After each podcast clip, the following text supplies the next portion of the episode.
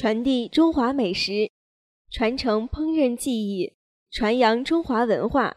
二零一二年，一部美食纪录片《舌尖上的中国》曾感动无数中国人。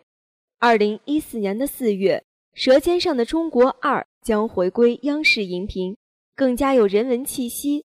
离家千里，梦里回乡，最难舍的还是母亲做的那些虽然普通，但却魂牵梦绕的食物。欢迎收听今天的百味咖啡屋，我是播音员金玲，我是播音员陈志伟。下面请欣赏散文《三鲜米粉》。米粉之于湖南人，犹如热干面之于湖北人。葱油粑粑配一碗热腾腾的米粉，吃得满脸油汗，饱嗝连连，就是大部分湖南人一天生活的开始。许多人会把湖南米粉和广东河粉及陕西凉皮混淆，甚至有认为它是桂林米粉的一个分支，或是云南过桥米线的变种。其实从原料上来说，都是以大米制成，但制作手法上的少许变化，比如宽扁的米粉和线状的米线只是形状不同，都会造成口感的偏差。再加上汤汁和浇头相左。以及料理手法的区分，出来的成品就会风味迥异，大相径庭，或软糯回香，或嚼劲弹牙，或爽口通透，或汤汁连绵。湖南米粉嫩滑，天下无二。长沙人说，吃饭不叫吃饭，叫恰饭，有种鸭子叼食的奇特萌感。但说到吃米粉时，则说嗦粉。虽然听上去很有违法犯罪的嫌疑，但正是因为湖南米粉无比嫩滑，嘬起嘴来，便可将整碗连汤带粉吸溜得干干净净，所以与梭罗一样，算是非常形象生动的词汇。湖南米粉也会有不同的流派，出名的是常德牛肉粉，讲究重油、重辣、重咸。大量酱色的牛肉块铺满整碗，肥厚白嫩的米粉上再卧一个虎皮圆蛋，牛肉浓汤的香味扑鼻而入，霸道不可挡。由于知名度高，许多人会说牛肉米粉是湖南最好吃的米粉，但在我的记忆里，最好吃的米粉还是三鲜米粉。我读小学的时候住在乡下奶奶家。对面是一家没有招牌的米粉店，从懂事起，我早饭就在吃这家店的米粉，倒不全因为离得近。须知这家店每天早晨六点就排起长队，许多人步行一个钟头来吃早餐，就为了他家的一碗三鲜米粉，有多好吃呢？先说他家的米粉是纯手工切制的，宽约一指，说薄如蝉翼有点夸张。但也就三四张纸叠起来那样薄，用筷子转起来，看见每一根米粉都是半透明的，如纸玉般。待入口时，以舌尖相触，米粉条仿佛是一层温润胶冻，微微弹跳，与舌尖畅和呼应。在稍稍用力时，它却断了，留下一抹细腻沙糯的触感在口舌之间。溶于汤汁之中，不需要咀嚼，又比咀嚼多出更多回味。都说最好的湖南米粉一定是手工切制，但这么多年过去，我未曾再见过那么薄软嫩糯的米粉。其次，他家的汤料极鲜，在那个年代，鸡精之类的调味料还未大行其道，甚至有厨师以使用酱油味精为耻。所有的高汤都必须熬出原材料本身的鲜味和精华，苦心调制方可。他家的汤清澈见底，飘几个油星，浮几片葱花，品尝之下却排骨味浓香十足，与米粉相合，好像不是把米粉放进了汤里，倒像是从汤里长出了米粉一般。不少食客舍不得剩下汤来，吃完米粉。连碗底都要吮得干干净净。最后说到浇头，各地的三鲜都有不同，他家的三鲜浇头是用普通的蘑菇、瘦肉和木耳调制，蘑菇切成和米粉条一样薄的蘑菇片，小小一片，韧劲儿十足，咬在嘴里先挤出了浓香的排骨汤来，再溅出了鲜甜可口的蘑菇汁，瞬间就有了两重味道。小小的几朵木耳点缀其中，与米粉一起入口时。爽脆的口感为米粉的嫩糯提供了最佳的衬托。至于瘦肉，他家的做法也与别家不同。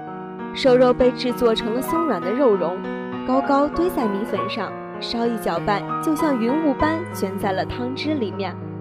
奶奶告诉我，做肉蓉要用刀背反复敲剁，用机器是做不来的，而且剁得好的肉蓉会吸收汤汁里的浮油。让汤汁更为清澈，味道更为通透。那时候，奶奶每天清晨都踮着小脚，踩着露水，端来两碗三鲜米粉，我吃一碗，她吃一碗。她把自己碗里所有的三鲜浇头都拨拉到我的碗里，一边笑一边看我吃。有时候看我吃的急了，就又连忙匀出半碗米粉，舀到我碗里。乖孙，我再给你一碗，你要吃两碗。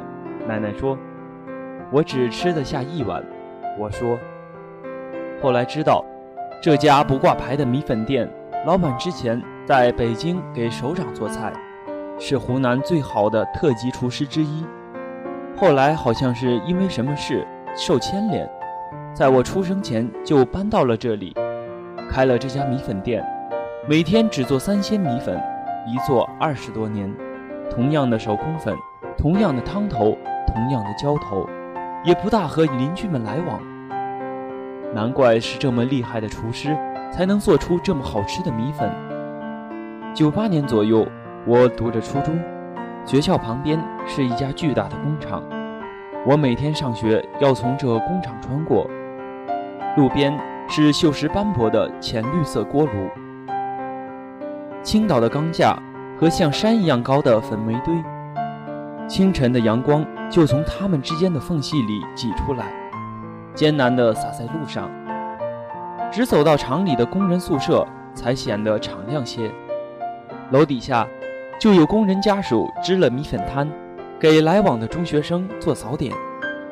米粉摊很常见，因为湖南米粉就是这么简单的食材。只需要捞起一居米粉，乡人土话，一人分量就是一居，稍微放进开水锅里烫一烫，用北方的说法，就是在锅里汆一汆，再捞起来就可以盛入汤碗了。从老板娘端起汤碗，放到我的桌上，这走几步路的时间里，米粉就会被汤浸润，完成它的入味。老板娘是一个下岗女工，她说她的儿子比我大两个年级，和我一个学校，并且成绩不错。他考了大学，参加工作就可以为家里减轻负担了。老板娘说，长身体的时候再多吃一份。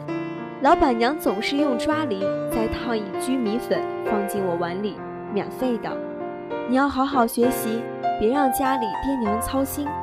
老板娘还经常一边炒马一边回头看着我说：“炒马是湖南米粉的一种特殊浇头，简单来说就是把调配好的浇头炒热，然后淋在米粉上，滚油带着热辣椒头的浓郁香味融入汤汁当中，会让一碗平静的米粉拥有沸腾般的激烈。老板娘拿手的是三鲜炒马米粉。”猪肝片被她先用滚油炸过一道，外皮酥脆之后，再加上青椒丝、鲜豆皮、鲜笋丝一起炒，炒得鲜香四溢。锅里哗啦作响时，她再起锅，哗啦一下全部倒在刚盛入汤碗的米粉上，酱色的热油脂在白嫩的米粉上缓缓淌过，流进汤里，上面再被盖上一个焦黄煎蛋。快吃快吃，过一会儿米粉就被烫烂了，不好吃了。他紧赶着把米粉端上桌，然后擦擦汗，准备下一碗米粉。其实老板娘用的米粉是机制米粉，口感一般，汤头也普通，但炒码惊艳，所以生意一直不错，手里也攒了笔小钱。后来她老公也下岗了，两人合计了一下，就把米粉摊撤了，在学校门口附近开了个小小的渔具店。中学门口附近的渔具店生意自然不会太好。我每次路过时，不是看到老板在打瞌睡，就是看到老板娘在打瞌睡，或者两人一起打瞌睡，手里捏着苍蝇拍。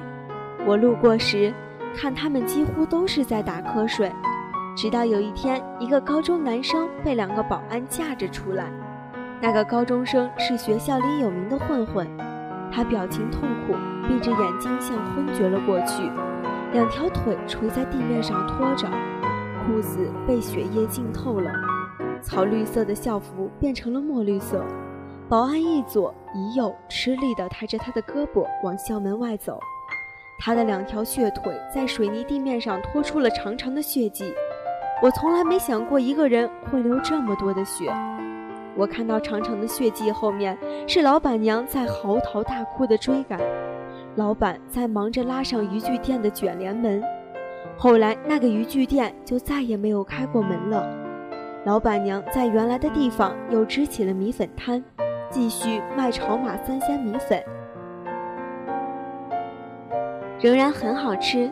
我每天早晨都吃，她也还是每次都免费给我多加一份。她的老公则在米粉摊旁边架起了一口小锅，滋滋滋的煎一种叫做。糖油爬爬的甜点，学生们都很喜欢。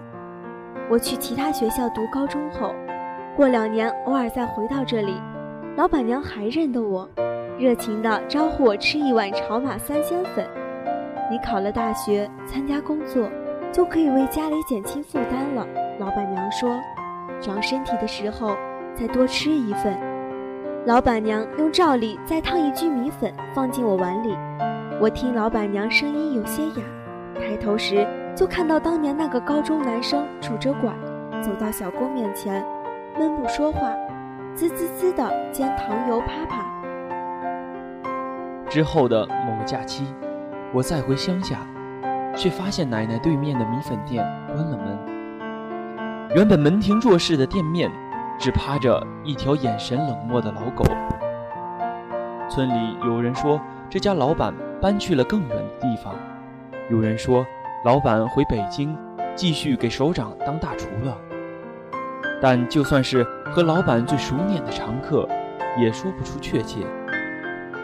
再也嗦不到这么好的粉了，老师客们扼腕不已。乖孙，我再也不能给你端粉了。奶奶躺在病床上，摸着我的脑袋说。我哭着说。奶奶，我还一碗粉都没为您端过呀。许久后，我再想起这家米粉店时，舌味生津，犹有鲜味缭绕，只觉得神往不止，便想起那些晚上，窗外远处响起叮叮咚咚的砧板敲击声，还有那些清晨，奶奶被汤碗烫得通红的手指。再过些年，我走过了许多路，透过车窗注视远方。我看见昏黄的田野、冷漠的夕阳，以及飞驰的工厂。我看到谁的青春在沿途流浪？我看到蚂蚁一样的灵魂和目光。我看到看不到的熙熙攘攘。我看到飞鸟在空中挣扎、死亡、重生。我看到许多人和我一样，或不一样。我看到银色的时间在流淌。我在路上学会了遗忘，只是有些东西你永远忘不掉，像一碗三鲜米粉，或者是某个老味道，某个老旋律，某个眉目依稀相识的老面孔，某个。被风拂过的瞬间，某个喘不上气的心跳，你总是在向前走，记忆在原地驻足停留。你回头招手时，他轻轻微笑，却永远不会再靠近你了。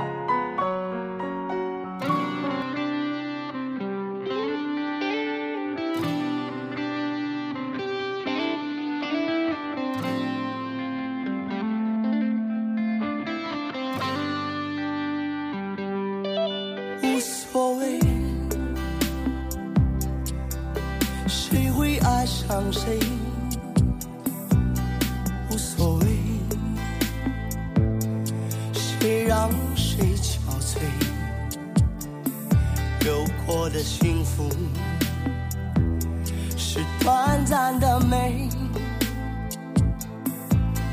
幸福过后才会来受罪。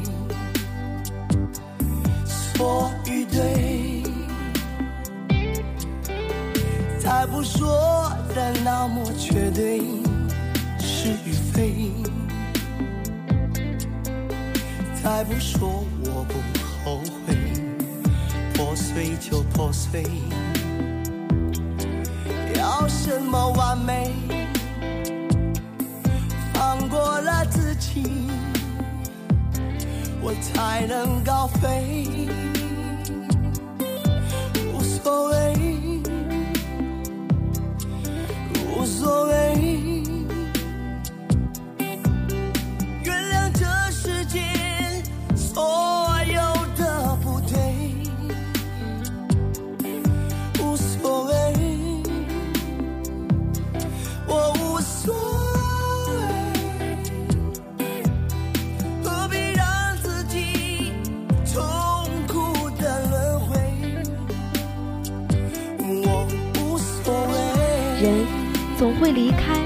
总会在意想不到的时刻与某个人相遇。唯一不曾变的，是我们刻意夸大了的心情，刻意宣泄的曾经。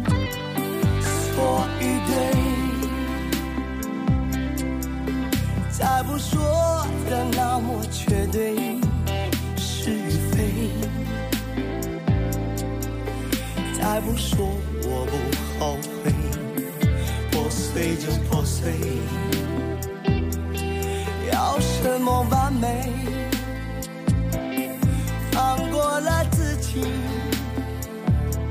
我才能高飞。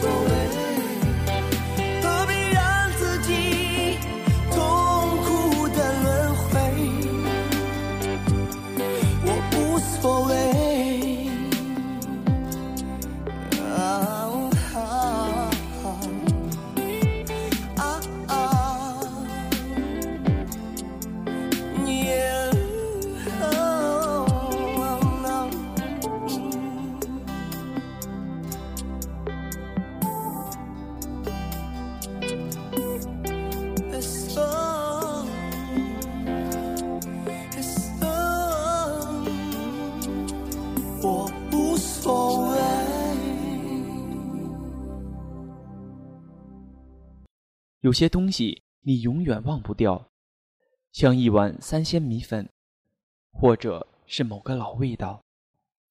不要说人的故事太多，美食太少。没有那些人，就没有那些美食。正是因为那些人的辛酸的、幸福的故事，才成就了记忆里。难忘的家的味道。不管脚步走向何方，有家的味道，心灵上就有了寄托，就不曾远离故乡。知道明日的去向，更知道昨日的来处。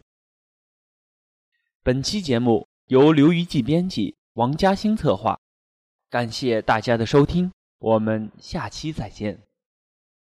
再见。